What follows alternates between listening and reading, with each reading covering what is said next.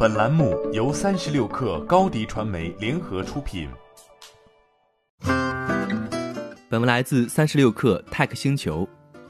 百度近日推出了一款名为“有价”的 App 产品。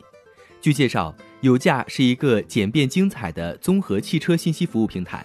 内含海量专业的汽车资讯、清晰详细的车型信息，以图文、图集、视频、小视频、全景 VR 的形式对汽车信息进行全方位呈现，意在助力汽车消费者做准确高效的选购车决策。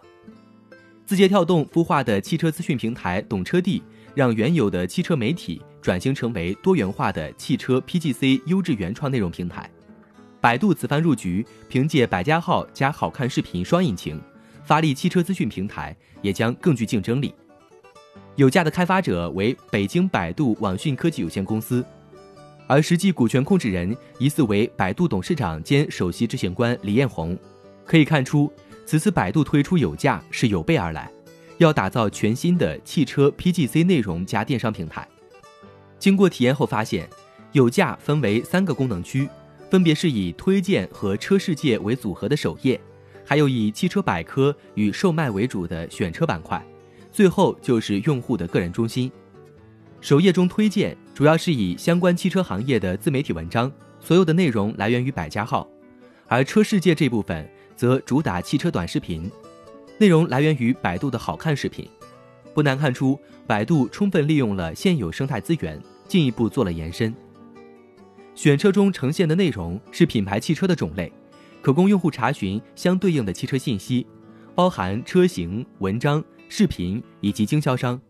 如果想获取最低的价格，则可以点击获取底价，填写自己的联系信息，选择经销商后，会在最短的时间内得到报价。懂车帝作为字节跳动中国新任董事长张立东曾经亲自主导内部孵化的明星项目，二零一八年从今日头条 App 的汽车频道拆分出来后，